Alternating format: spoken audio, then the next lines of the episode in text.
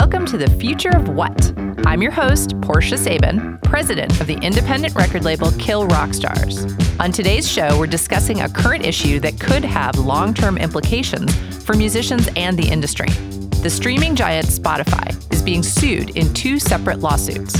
One is a class action suit being brought by David Lowery, frontman of the bands Cracker and Camper Van Beethoven, and blogger at thetrichordist.com. As listeners to this show might remember, we interviewed David last summer about the very issue that's at the heart of his lawsuit Spotify's failure to request a mechanical license before making his music available on their service. The second suit has been brought by musician Melissa Ferrick, and she joins us now to explain her position. Melissa, thanks so much for joining us on The Future of What? Hey, it's great to be here. Thanks for asking me. So, today we're talking about these Spotify lawsuits. Okay. But before we get into them, I kind of wanted to touch on the fact that you have had this really interesting career trajectory that I think it's important that people know about because it's sort of becoming more common in this day and age you were on a major label in the 90s. Mm-hmm. Then you released some records via indies. And now you've started your own independent label. Right. And you are releasing your records via that. In fact, you had one just last year, yeah. 2015. Yeah, totally. That's exactly right. Like I remember when I signed, I was with What Are Records after I was with Atlantic. Atlantic is the major label, but I got dropped off of them in 95. And then I signed with What Are Records in Boulder. That's Rob Gordon's company. But it was really at the very beginning stages of in, of like real indie labels. It seemed to me anyway. I mean, we had independents that were subsidiaries of major labels, you know, like Lava, right, and, and you know, Beggars Banquet and things like that. But they were really major labels because they had the major label money and they had the offices and the same infrastructure. But like actually true independent labels, it was kind of a new thing, and you know, that was the the dawn of the 50-50 deal and it seemed like a really good thing. You know, I was able to continue to retain all of my publishing, which I've owned the whole time, and that was really cool. And but it was hard to go from one hundred and fifty thousand dollar recording budgets to five thousand dollars yep. which I know you know about. So I was like, how do I make a record for five thousand dollars? But I did it. You know, I made two records and with them, and then in 2000 I opened my label called Right On Records, and that was really only because other people were doing it. You know, and I and I kind of was like. I think I think the big turning point one was when Aimee Mann, when her label like didn't want to release Magnolia, which ended up winning an Oscar. I was like, "There's something terribly wrong with the right. music industry." Right. And Ani had been doing it on her own since the beginning. Right. But when when people like Aimee Mann kind of went off and did their own thing, and I was like, some something is I have to pay attention here. And so I could have stayed with What Are Records, but I remember asking my dad, I was like, that record Freedom, which has the song Drive on it, which is kind of like my most popular song. It, I made a record for five grand, you know, and I recouped within I don't know a couple of months or something. And my father was like, "Well, would you bet five thousand dollars on yourself?" And I said, "Yeah." And so that kind of answered the question for me. So my parents actually gave me a credit card with an $8,000 limit, and I incorporated the company online and put out a double live CD because I figured out that that was the cheapest way to make a record. And it was what I was the best at, it seemed. Like my live shows seemed to be what people really liked. So I did that. I put out a double live CD and recouped immediately and got my first check ever for royalties from the distributor that I signed up with called Goldenrod Music, who put my records in mom and pop stores all over the country. So wow, it was kind of crazy. Yeah, I was like, wow, look at that. but then, but then you know, everything changed again in you know 2004 when iTunes really blew up. 2004, 2005. So, so I've learned a lot. I've learned like you know how many records to press, and you know, I, there are two albums that almost put me under that I made, and when I was still pressing 30,000 units because that's what I was selling, physical units and I still have like you know ten thousand of each of them on my third floor. Oh yeah, tell me about it. No, it, it's and it happened so fast. You know, it really it went from one fast, record yeah. to the next. We had that same problem. I mean, I think all indies did in when in the big sort of crash of two thousand eight, yeah, two thousand nine. You know, it's like I put out a record in two thousand eight. It sold twenty five thousand copies. I put out their next record two years later. It sold ten thousand copies. Yeah, it's like it literally went in half. Yeah. Now I sell. I think my physical sales are right around ten thousand units. But you know, it takes, which is still really good. Those are physical, right? Sales, you know, oh, and yeah. it takes a year, a year to do that. You know, And then maybe in the end, I'll press another 5,000 if it was a popular selling one and just to have on the road with me and stuff. But it's hard. I did vinyl for the first time on this record, and that was really fun and it felt like a total success. Good. I think I was smart. I only pressed 500 of them, and I did the first 100 as like limited numbered and signed editions. Perfect. That I was able to sell for a higher rate, and those 100 paid for the pressing of all the vinyl. So you and I I've have the exact learned, same job, you know? basically. Like everything you're saying is Yeah. just what I do. yeah, right. Yep, totally. Yeah, but I don't do it for a whole bunch of bands like you do. It's awesome. It's it's it's just exhausting and and tiring, like all the business stuff, which is hard to find time to write more and like full albums too. Like I wonder. I'm kind of over the full album thing right now. I mean, I, I you know, ask me in six months, push, I'll change my mind. But like, I'm starting to think that I'm just gonna, when I do finally write another song, because I usually don't write for like a year after I put a record out. I don't know what happens. I think I just go into like this business dead zone. But when I write something again, I think I'm just gonna put it out, like put out singles, and then when I compile, you know, a dozen songs, I'll press a certain number for fans and for live shows, and then just kind of move along like that. Seems the most efficient way to do it, anyway. That is awesome. And I, I think this is all really important to hear for our audience because, you know, they need to understand that you're a musician who fully understands the business side. You get it. And you also see where your money is coming from and where it's going. Like, you know, you're spending the money to press 500 vinyl records. Like, you know exactly how much that cost. And Yeah. you know what you can make when it comes back. And so this whole Spotify thing matters a lot to someone like you because you actually know where your money's coming from. Yeah. So if you want to give us a little idea of how you got into this whole thing. Yeah, sure, totally. So to try to say it kind of succinctly, what what happened and what maybe a lot of your listeners will relate to is, and maybe some won't, but I had a long-standing publishing administration deal since 1995, actually, with Wixen Music Publishing, which is a really reputable and fantastic company that I for me, for the ups and downs that I've been through, it meant a lot to me to retain that relationship because it was the only one I had retained. Mm-hmm. I've been through a lot of labels and managers and agents, and that's just the wreckage of my past. You know what I mean? Like that's just me trying to fix. You know, like a record doesn't work, it's the agent, so I fire them. You know, I never. I had a. It took me a long time to learn that it's not anybody's fault. you know? Right. But anyway, so my relationship with you know having my publishing administered by this internationally recognized administration company felt good to me. It made me feel protected and and blah de blah. And so I had made two albums with a company called MPress Records, which is a label based in New York. And unbeknownst to me, they didn't pay me any mechanical royalties, and they uploaded one of my entire albums without my permission, and therefore without Randall's permission, on one of these kind of like uh, places where like for instance, one of my songs ended up on Breaking Amish without me even knowing that that was like a possibility of that someone could do, and they just took it for free. It's like a warehouse where you can put music up. Do you know what I'm talking about? Like sure. master. Yeah. Yeah. Yeah. so yeah. the Yeah. label owns the master, but I own the publishing. But they didn't ask me, and they put it up anyway. And it was, you know, it was not. I don't think it was intentional. I don't think it was like willful on their part. They just did it, thinking that it was okay to do, and it wasn't. And I lost my administration deal with Randall, and that really hurt. you know what I mean? It was like something I had held on to. And and so that really hurt my feelings and concerned me because I had never administered my own publishing. Right. So that's how the Spotify thing started. So what happened was I they you know I was informed officially by Wixen that they were going to be letting me go. I got this letter of departure, you know, and then we will continue to collect through October of 2015. But as of October 2014, you are no longer with Wixen Music Publishing. So basically, in January of 2015, I started going through my catalog and getting my registered copyright numbers, my registration numbers from the Library of Congress, getting my ISRC codes. I created this Excel sheet, you know, that was like alphabetized. I'm a total Virgo about this kind of stuff. And it was like really, really helped me feel like I was getting organized to learn how to administer my publishing because I thought, well, this can't be like a P, you don't need a PhD to do this. There's got to be a way to learn how to do this. So I started teaching myself and and of course we have streaming royalties now that we have to, you know, make sure that we're getting our streaming royalties. So I knew about TuneCore and I was also knew about this other company called Audiam,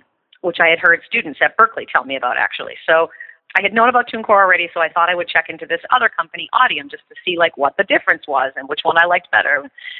And this dude Jeff Price called me and I really just liked him. That's you know this a lot of this business is about whether or not you know I want to work with people I like. You know I want to work with people that I want to go to a cookout with. I liked the guy. I liked his energy. And so I sent him my whole catalog, and I said, you know, let's, I'm looking at these Wixen checks, and I'm looking at these, you know, this is there's like 36 pages, you know, it lists every song, and I see Xbox, and I see Pandora, but I don't see Spotify anywhere, like nowhere. And so he was like, well, let me take a look at it, and and he looked it over, and he was like, Melissa, you're not, they they've they're playing all of your music without any mechanical licenses. No one, no one's gotten a license to play this music over, over at Spotify. This is like, this is complete infringement on your copyright. So that completely blew me away. I was shocked. I was really shocked because my assumption was that they had gotten one through Wixen. Of you course. know that they had reached Right. out to Wixen and got, retained a, a license and that everything was okay. So I I emailed Spotify and the Harry Fox agency. And actually, just one little side note about this: in this 2015 January through whatever, when I was it was actually before that, two years before that, I tried to see if I could sign up with the Harry Fox agency so that all of my songs would be in there, just in case someone wanted to cover one of my songs. You know, like one of these fluke things. Mm-hmm. And what's unfortunate and a total irony is that, you know, because Harry Fox Agency is is Spotify now. They're they're together, and their claim is that they can't find the artists. That's why they haven't gotten the licenses. But I tried to sign up with Harry Fox Agency, and they don't allow independent publishers to have accounts. Well, there you go. you know, so it's just it just doesn't just doesn't make any sense. So I emailed them and I said, "Hi, you know, my name's Melissa Ferrick. I have these albums out. I was with Randall Wixen. I'm getting my house in order. Could you please send me your notices of intent or copies of your licenses for my material?" Thanks so much. And a guy from Harry Fox wrote me back, "Hi, Lisa. Oh my God. You know, my name, my name, yeah, totally, totally. Hi, classic Lisa. yeah, I'm like, my name's not Lisa, but that's okay. And basically just said, Randall Wixen never licensed any of your catalog with us, which basically informed me that they have no licenses and that they seem to think that it's the publishing administrator's job to give them licenses without them asking, which is completely not true. So, Wow. Yeah. and I've learned a lot, you know, so this, this law firm, Gradstein Marzano, Henry Gradstein is the lawyer that's bringing this case to court, and it's a class action lawsuit. And I had a conversation with him, and he asked me if I would be willing to be the lead plaintiff. You know, just in it, all that means is that I'm the lead plaintiff and that I stand up for the class. You know, and the class will be thousands and thousands and thousands of independent writers, and that I stand up and try to get us compensated fairly for the willful infringement that Spotify has been doing for almost four years now. So Right. And just so our listeners are completely crystal clear, the the deal with getting mechanical licenses, that's incumbent upon the service. Like when a new service is born into the world, a new technology service in and they want to use music that's owned by people, they need to go and get licenses to use that music. And they need to get a master side license, so that would be either the label or the artist depending on who owns the master side. And they need to get a mechanical or songwriter or publishing license, which is generally owned by publishing companies like your former publishing administration company, right, or it's owned by artists. right, And what basically has happened is that Spotify just didn't do that. That's that's what's being alleged here. They just didn't do it and they willfully didn't do it Right. and they figured, "Oh, we'll pay later when people catch us." But what they ended up doing is then playing your music however many, you know, allowing your music to be uploaded onto the server so that people can stream it however many gazillions of times right. then they say, oh, well, you know, we didn't pay you because we couldn't find the publisher. They, don't have Google over there, obviously. Right. you know. And I think that what's at the heart of this too, you know, is like the estimate is that around 20% of all of the content on Spotify is unlicensed. And that's, you know, this is a company that is now estimated to be worth $8 billion. And, you know, how they sell advertising is by saying how many subscribers they have and how many people they're going to reach. And how do you reach people? Well, you have a huge catalog. right. You know, so you say we have, you know, 50 million songs. Well, if 20% of those songs are up there illegally, you know, in other words, they're they're making money off of this number, off of their catalog. So what they're selling to advertisers and to listeners is is actually false. Right. So this this isn't about the subscriber. It's not that I don't like Spotify or the service that they offer. I love the idea. I think it is the way people listen to a lot of music. I just as I as every other artist I've ever spoken to, I would just like to get paid my royalty. You know, I'd like to get paid. And you know, the the idea of sending, you know, a notice of intent is kind of like that's really what they should have done sent notices of intent to all the all the publishers. Listen we intend to you know upload your stuff and they have 30 days to do that and when they after those 30 days are up streaming your material they they are no longer then allowed to get a compulsory license through like harry fox agencies so that would be the company that they would go to to get the the license right? Because they're pretty much the only show in town as far as like where you go. If you want to cover a song you go there and you punch in how many records you think you're going to sell and you pay a fee to allow you to cover the song that you want to put on your record or whatever. It would be the same thing. And the problem is is that since the harry fox agency doesn't allow independent publishers to put their catalog up there there's you know they're saying that there's no way to find us or to send a notice of intent so even if they had sent a notice of intent they didn't get a compulsory license now it's been more than 30 days so now legally it's Spotify's job. They have to now get direct licenses from the publishers. They can't go through a third party. And it is willful infringement. And you know, willful infringement, the the, the high end of that as far as you know, from a legal standpoint, the high end of financial compensation for that is $150,000 per infringement. And there's 125 of my songs that have been streamed on Spotify with willful infringement. Wow. So that is an, that is an enormous amount of money. Right. I'm never going to get that kind of money, and neither are you or any of you. No, none of right. us are going to get that. Whoever has, but I believe that we will win. You know, this case, and that every indie publisher will get a check. You know, for whatever it ends up being. You know, 200 million is set at. They think that there's a million songs, so that's 200 dollars a song. So I think that some of the backlash that I've, you know, it was kind of upsetting to see some of the backlash that was directed at me, like oh, you know, this is a nobody, nobody even knows who she is. She's trying to get famous. It's like it has nothing to do with that. This has nothing to do with how many times you've been streamed or how famous you are.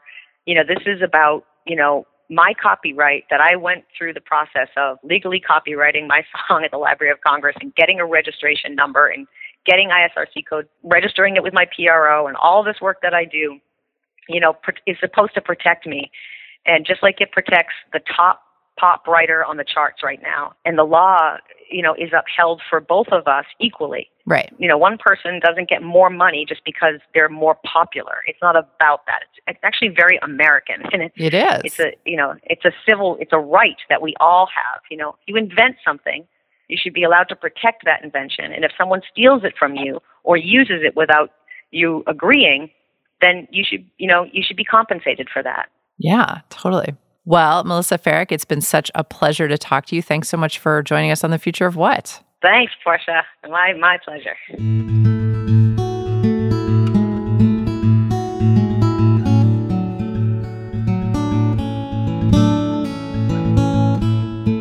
None of this really makes sense. So just come in and close the door.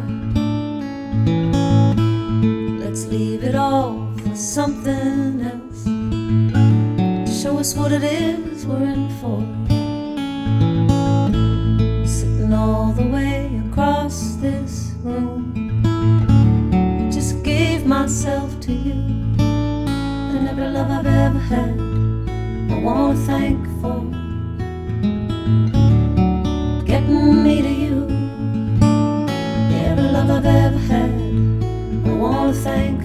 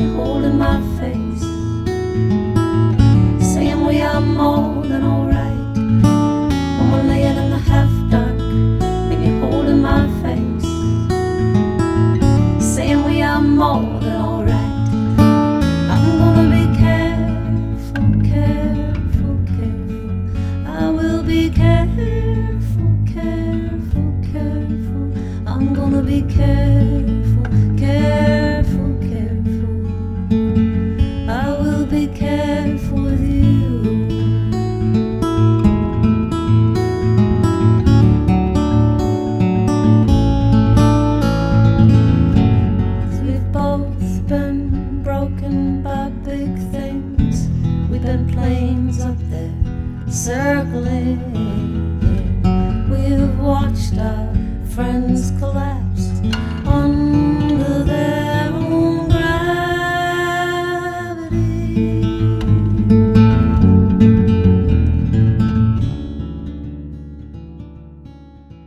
That was Careful by Melissa Ferrick. If you're enjoying this program, please subscribe to our show on iTunes. To find out what's coming up next, follow us on Twitter at KRSFOW. Now back to the show. Howell O'Rear is a music litigator who joins us from his office in Nashville. Howell, welcome to the future of what? Hey, Portia, thanks for having me. So, you got some background information for us before we get started? I think that you know David Lowery is is what I would call a perfect plaintiff, and that he is not only smart and active and knows the industry. He owns his publishing himself, and his songs are popular, and he's willing to fight. This would be a different lawsuit if he was not the lead plaintiff in the case. And he's willing to take on these causes, and you know they're going to have a hard time challenging his rights because I'm sure that he's done it the right way in filing this lawsuit. And I also get the impression, and you can correct me if this is not your impression, that he's not really doing this for the money. He's not going to be happy with them just handing him some cash. He actually wants them to change the way they do business. Well, I don't know. I've never spoken with him. I I, I don't know what he's in it for, but you know, if I think people can say they're not in it for the money all they want to, but if somebody offered him a lot of money, he may reconsider, but I don't know. He's certainly in a strong negotiating position as the lead plaintiff here. And I think what what his lawsuit is asking to do is for the courts to certify a class of people that are similarly situated as him and to allow that lawsuit to open up to anybody who's in a similar situation. And that's a complicated procedural process. I imagine that Spotify is going to try and you know the lawsuit just began, so there's really nothing to to report other than the fact that it was filed. There's a lot of litigation that's going to happen if the case continues over the next few years. And the first would really be whether or not they can get the class certified as a class action. And you know, I'm, I'm happy to talk about that if you want me to, but I know it's going to it put your listeners to sleep. well, I think what would help is if you just give us your opinion of the potential for success of this lawsuit. Well, that's that's a difficult question the way you frame it without kind of going into what the of how the lawsuit was filed. I think if you know if he would have filed this lawsuit as an individual and not asked for a class action to be certified, it appears to me on the papers that it, it would have been a slam dunk. And, you know, most of these copyright infringement cases are really governed by whether or not the plaintiff secured a timely copyright registration. And most people that I encounter do not register their copyrights you're not required to do it. You technically have a copyright once the pen hits the paper or the music hits the CD. But if you want the enhanced benefits, the statutory damages, what everybody talks about, the attorney's fees, you have to have a registration before the infringement begins. So my guess is that most people, you know, somebody, a songwriter who's got a song on a CD or, or stream that's being streamed maybe 50, 100 times a year, they're not going to have, even if the, Spotify didn't secure a license from them, they're not going to have a registration. So their damages are limited to actual damages. And, you know, actual damages is what they would have had to pay if they would have secured a license, which we know is going to be fractions of a penny. So, in order to get the real bargaining strength here, is you have to have your copyright registrations lined up before the infringement began and it's going to be hard to predict what is going to happen if the class gets certified. I mean, you know, I've seen in past copyright class action, you know, this one's really unique, but they're going to have to show a lot of things on common questions and, and whether or not these questions of law and fact are common to their the members. And nobody's going to have their ducks in the row as well as as the David Lowery does, and that's going to, I think, going to be a problem. They're they're fighting a plaintiff that's going to be difficult to get rid of. So you know, I think that's their main issue. Yeah. Well, Howell O'Rear is a music litigator in Nashville. Howell, thank you so much for joining us today on the future of what? Thank you so much, Portia. Hope I didn't bore everybody too much with this. it's going to be awesome.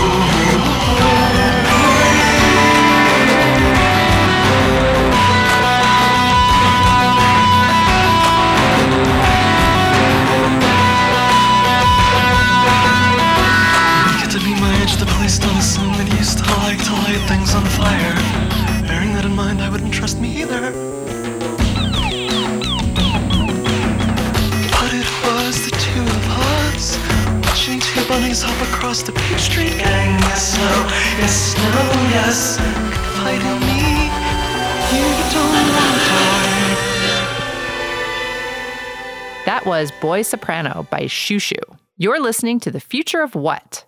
If you're enjoying this program, like us on Facebook and become a subscriber on iTunes. Chris Castle is a lawyer based in Austin, Texas, and he joins us from there right now. Chris, welcome to The Future of What? Thank you. So, you are on with us today to help us to understand this pending lawsuit against Spotify. Right. Yes. So, can you just sort of dive in and, and give us a little overview of what's going on? There's two lawsuits. One is uh, filed by David Lowery, and the other is filed by Melissa Ferrick. Both of them are similar in that they're both class actions for copyright infringement for essentially the same reason, which is that Spotify, according to these plaintiffs, has not been obtaining mechanical licenses for many songs. Uh, some press reports say 10 to 25 percent of the 30 million songs that it distributes.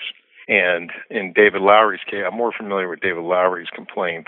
In David's case, he had actually published a blog post in the October before the December filing of his lawsuit in which he said, here's all the songs that are on Spotify that were never licensed, and here's the copyright registration numbers. Now, that should have been a giveaway to Spotify because if there's a copyright registration number, that means David is findable in the Copyright Office records, which are the ones that matter for purposes of obtaining a compulsory license. And we can talk a little bit about what that means if you want. Yeah, we're trying to help people understand, and some people who listen to this radio show are not in the music industry. So they will try to make it as clear as possible. Okay. We have talked multiple times on this show about how there are two sides to every song there's the master side, which is the piece of recorded music. Right. And there's the publishing side, which is the underlying song rights.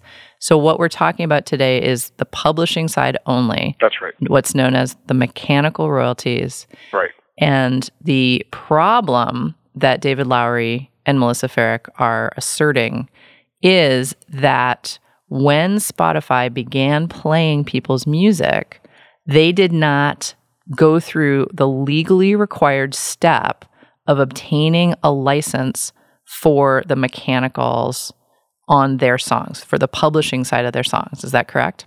That's correct. The published side of their recordings. Yes, that's right. So basically, what that means is that under under U.S. law, and we're I think the only ones left now, although the Australia may still have it too, but we're the only ones left that have a compulsory license or a statutory license. And what that means is that under U.S. law, the Congress has decided, and by the way, this is not a surprise. They decided this in 1909, and and what currently exists and copyright law is essentially a revised version of what has been settled law for uh, over 100 years. They decided that if you have had a song recorded before, you as a songwriter don't get to decide who gets to record it in the future. In other words, the government requires you to license to all comers if if they if someone else wants to record your song or distribute your song, distribute a recording of your song. So, for example, if you were to, in the physical world, if you were to have a soundtrack album in which a recording of your song was included under a license, then the fact that you're not the featured artist under that soundtrack deal cannot prevent the soundtrack company from releasing their soundtrack album, even if it's on a different label than the one that originally released your song, because they can go and get a compulsory license to do it. Because Spotify is making reproductions and is essentially distributing these recordings, then Spotify has the obligation in this case, as does Rhapsody, as does you know any interactive on-demand service to get their publishing cleared, which would be to take advantage of this compulsory license. So the way that would work if you're Spotify is you would send a simple notice to the owner of the song copyright and if you can't find that person then you would send that notice to the copyright office and you would say copyright office I can't find this copyright owner they're not their name is not available in your registry and most people don't stop there. They they look elsewhere as well. But for Copyright Office filing purposes, you say they're not in your registry. So I'm telling you that I'm using this song, and I'll just use it, and then I'll accrue the money.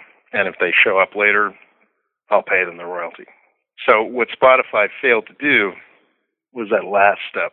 They failed to send the notice to the Copyright Office. It appears and that's what David Lowery is alleging. And he's also alleging that they did it willfully because he was easy to find in the Copyright Office. And I, I, I read a press report of another person who went to look for Lowery just to see if he could be found, and it took that person, I think he said, 10 seconds to find David Lowery in the Copyright Office registry. So, you know, whether what happened to David is exactly what has happened to everyone else, I don't know but they're going to have to define the class, which I think will probably end up getting defined as all songwriters whose songs were used on Spotify without a license who have registered the songs with the Copyright Office, something along those lines. Right. That will that's a bit fluid, you know, uh-huh. and that'll get decided in in the court, but it will probably look a little bit like that.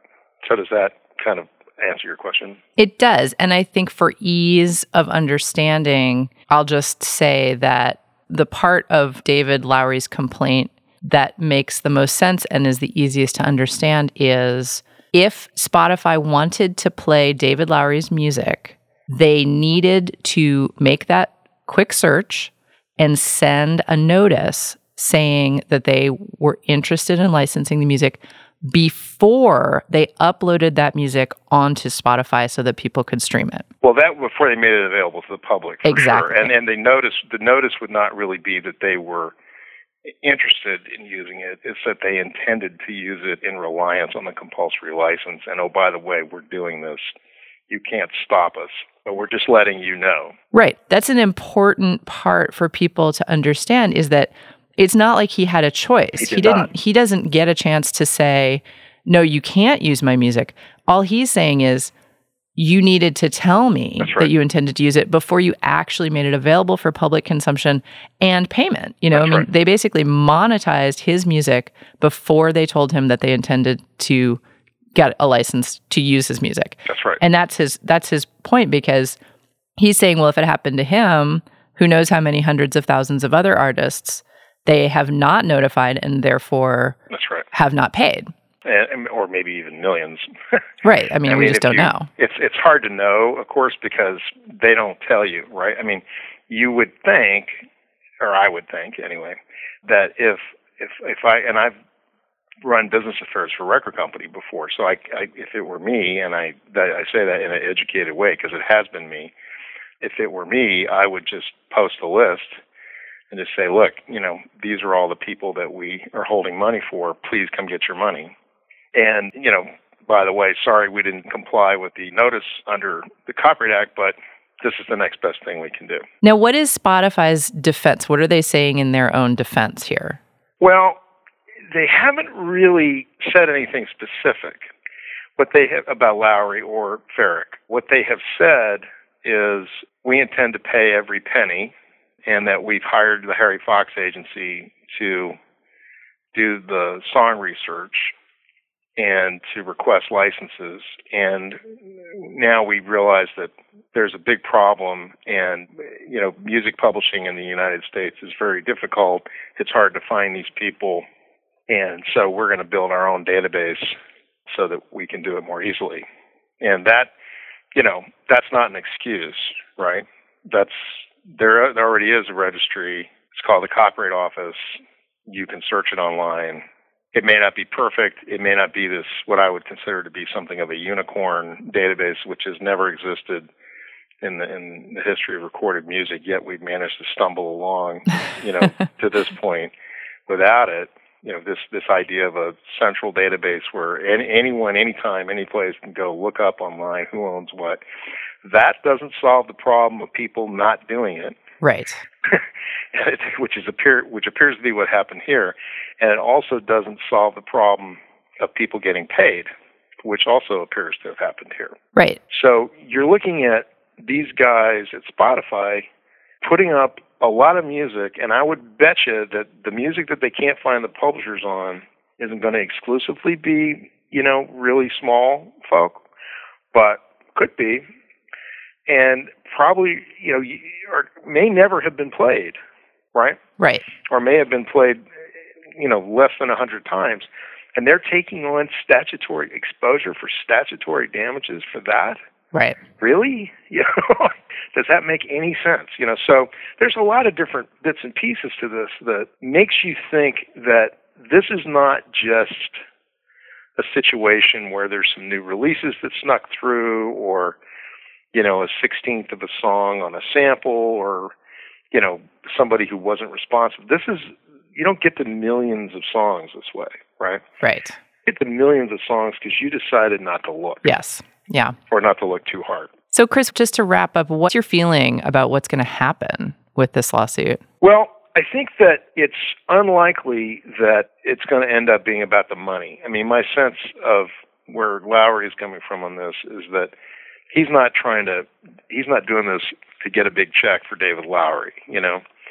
He's doing this because it's unjust. And of course, this is not the kind of plaintiff you want to have when you're a defendant, you know, because you you'd like to be. I always used to say, don't ever let it get to the point where you can't just write a check. You know, well, you can't write a check in the case of David Lowery. Right. So I think they may as well kind of cut to the chase and just publish a list of everything they're holding money on, and and get it over with. I mean, if you remember in '04, Eliot Spitzer had a multi-year, but when he was Attorney General of New York, had a multi-year investigation into the music business, where at least those labels and publishers owned the rights. You know, they wasn't, they weren't exploiting these things without rights, and just had uh, unclaimed royalties.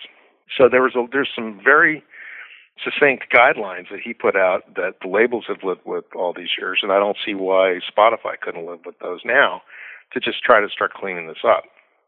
And I think that's the first step is I, they need to come public about what they've done and who they're holding money for. They say they're holding money, so why keep it a secret? Why not just tell everyone? And I think that would go a long way to making people feel better about them and ultimately lead to some kind of resolution because you kind of have two steps, right? You have to figure out what to do about what they've done and then what to do about to go forward. Right. So I think that what they've done part is the simplest thing to clean up. And fortunately, we have the benefit of laws on the books to deal with what they should be doing going forward. So the answer for the past is start by telling us what you have. The answer for the future is comply with the law. Chris Castle is a lawyer in Austin, Texas. Chris, thank you so much for joining us on the future of what and tackling this crazy question. Great. Thanks a lot, Portia.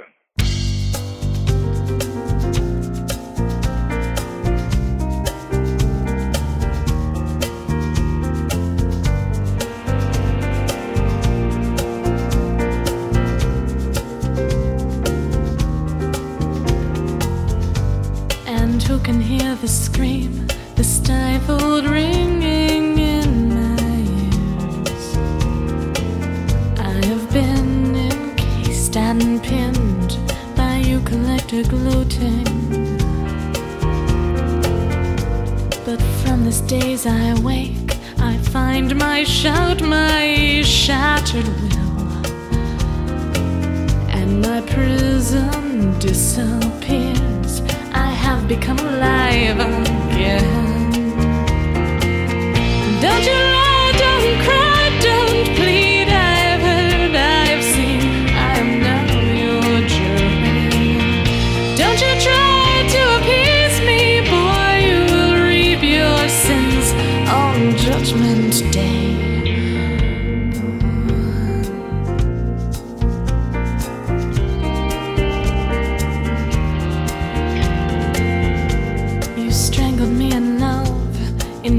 poisoned fear,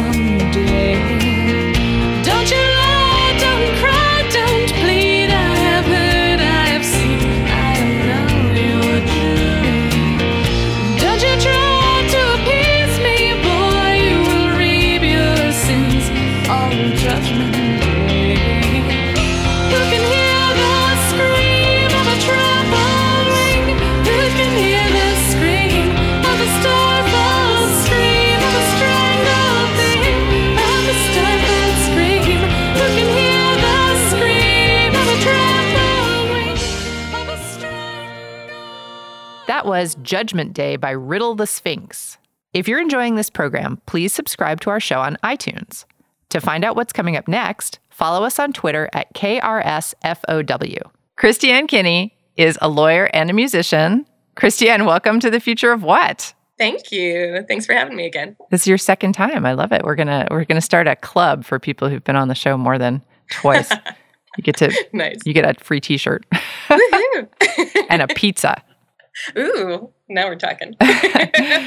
So today I wanted to talk to you because of your exciting dual role as both a lawyer and a musician about these two lawsuits that are being brought against Spotify, right. these two class action lawsuits.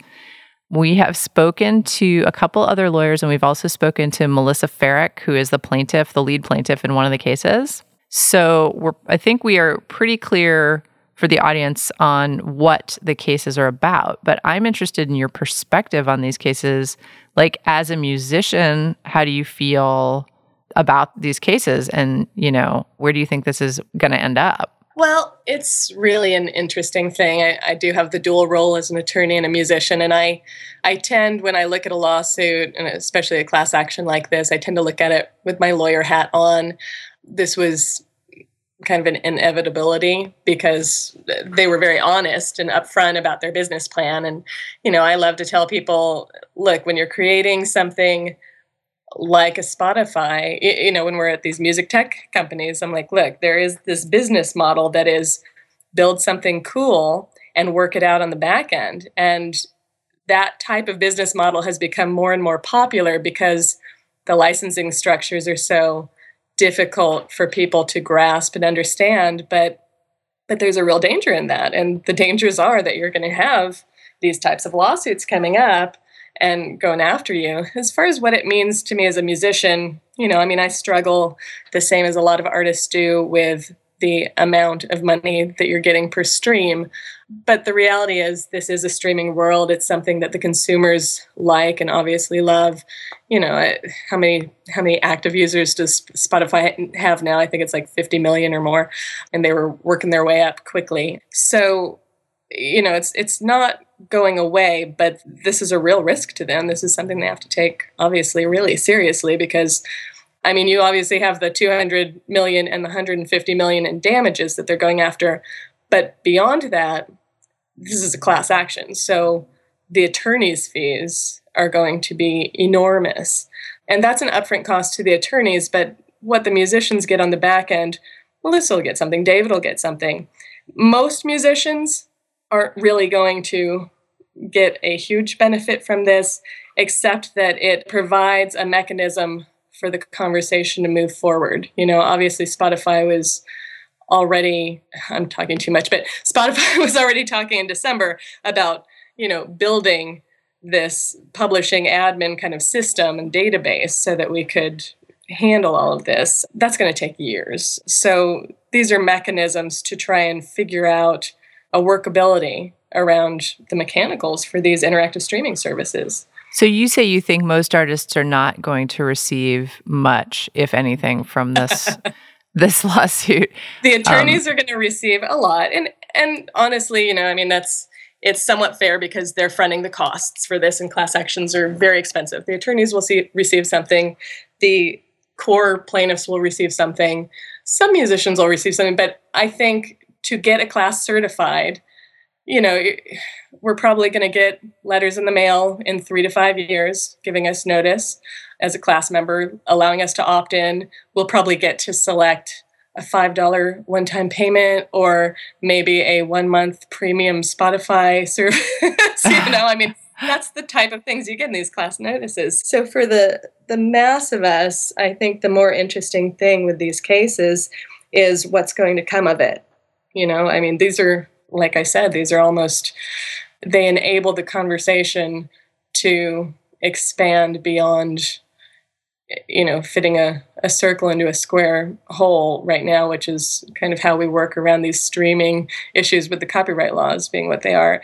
So something's going to happen from it. Whether or not we're going to get our global database of all publishers ever it's been tried so many times. So I, I, doubt that, you know, it's a pie in the sky of that, but, you know, maybe. Do you think it'll change practices at Spotify, though? Do you think Spotify starting now will actually start trying to get mechanical licenses or at least sending ROIs to musicians before they put their stuff up on the service? You know, it, it's a difficult thing because they already chose their business plan, their model for this in the in the states in whenever they started 2011 i think they came here and they had a choice at that time that they could have launched with a smaller library of songs and they could have just gone with the songs that were licensed.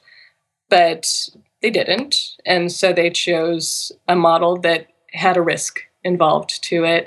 The risk now i mean if you pull some people say well they just need to provide the list of all of the songs that aren't that they don't have mechanicals for. And now that they've been sued they're basically just you know they're not going to gift somebody a list of all the class members.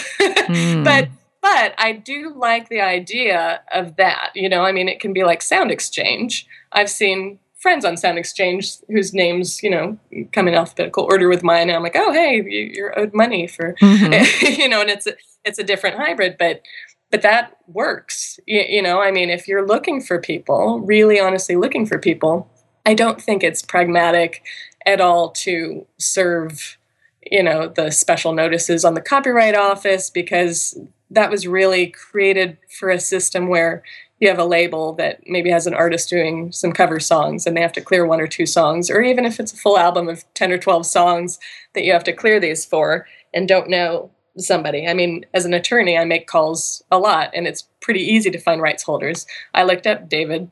I looked at melissa pulled up BMI.com, you know, found them right away in the repertoire search database. Found Melissa also on the ASCAP database because sometimes people s- switch. It could be another person with her exact name. Found both of them in HFA. And actually, it's interesting. I heard I don't know if this is true or not, but I heard that Spotify had outsourced this initially when they launched here to Harry Fox Agency to deal with the mechanicals because they knew it was an issue. But it's such a grand scale. So it's not like you can have an attorney clearing every song. I think they have 20 million songs or more, and there's 20,000 being added daily. So when you get on that level, that's why I think this is a conversation starter, honestly, of how do we deal with this. I, I do think that, didn't answer your question, but I do think Spotify will change their practices, and they already, I think before the lawsuit, had announced that they were going to start working on this global type of publishing admin system, this database.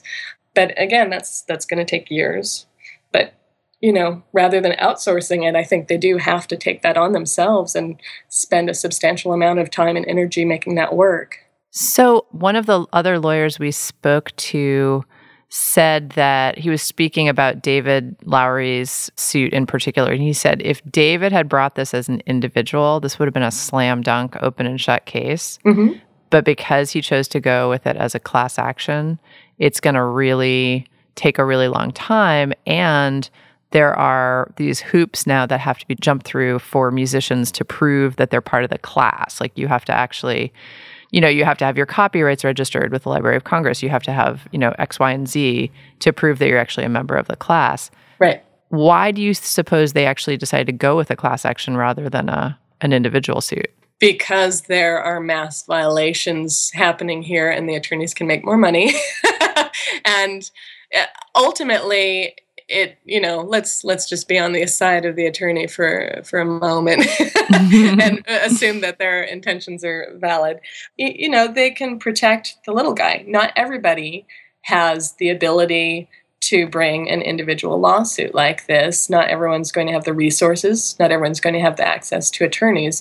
So, if the goal is to protect the musician, it's very smart to bring a class action, this type of case, because it's there is a good possibility that they can certify a class here. You know, the damages are somewhat easy to establish with with interactive streaming there's a formula involved so it becomes a little more complicated and maybe they can argue on the other side okay well this person's getting 1 million streams but this person's getting fewer you know mm-hmm. two streams right. they're not very good right you know so so there are complexities doesn't make david's lawsuit any less valid it just means that ultimately a class might not get certified and that you know the, the class action work that i've done in the past usually on the defense side of things we have gotten classes decertified because there's a lot of hoops to jump through. But I think in the end, the reason for it is really to protect artists that couldn't bring an individual lawsuit or that wouldn't, you know, and to and to make this more of a global conversation for artists. Well, Christiane Kinney is a lawyer and a musician, and she's joined us today from her home. And we really appreciate that because I love the fact that you can bring us both perspectives. So, Christiane, thanks so much for being on The Future of What. Oh, thank you guys. And that's our show.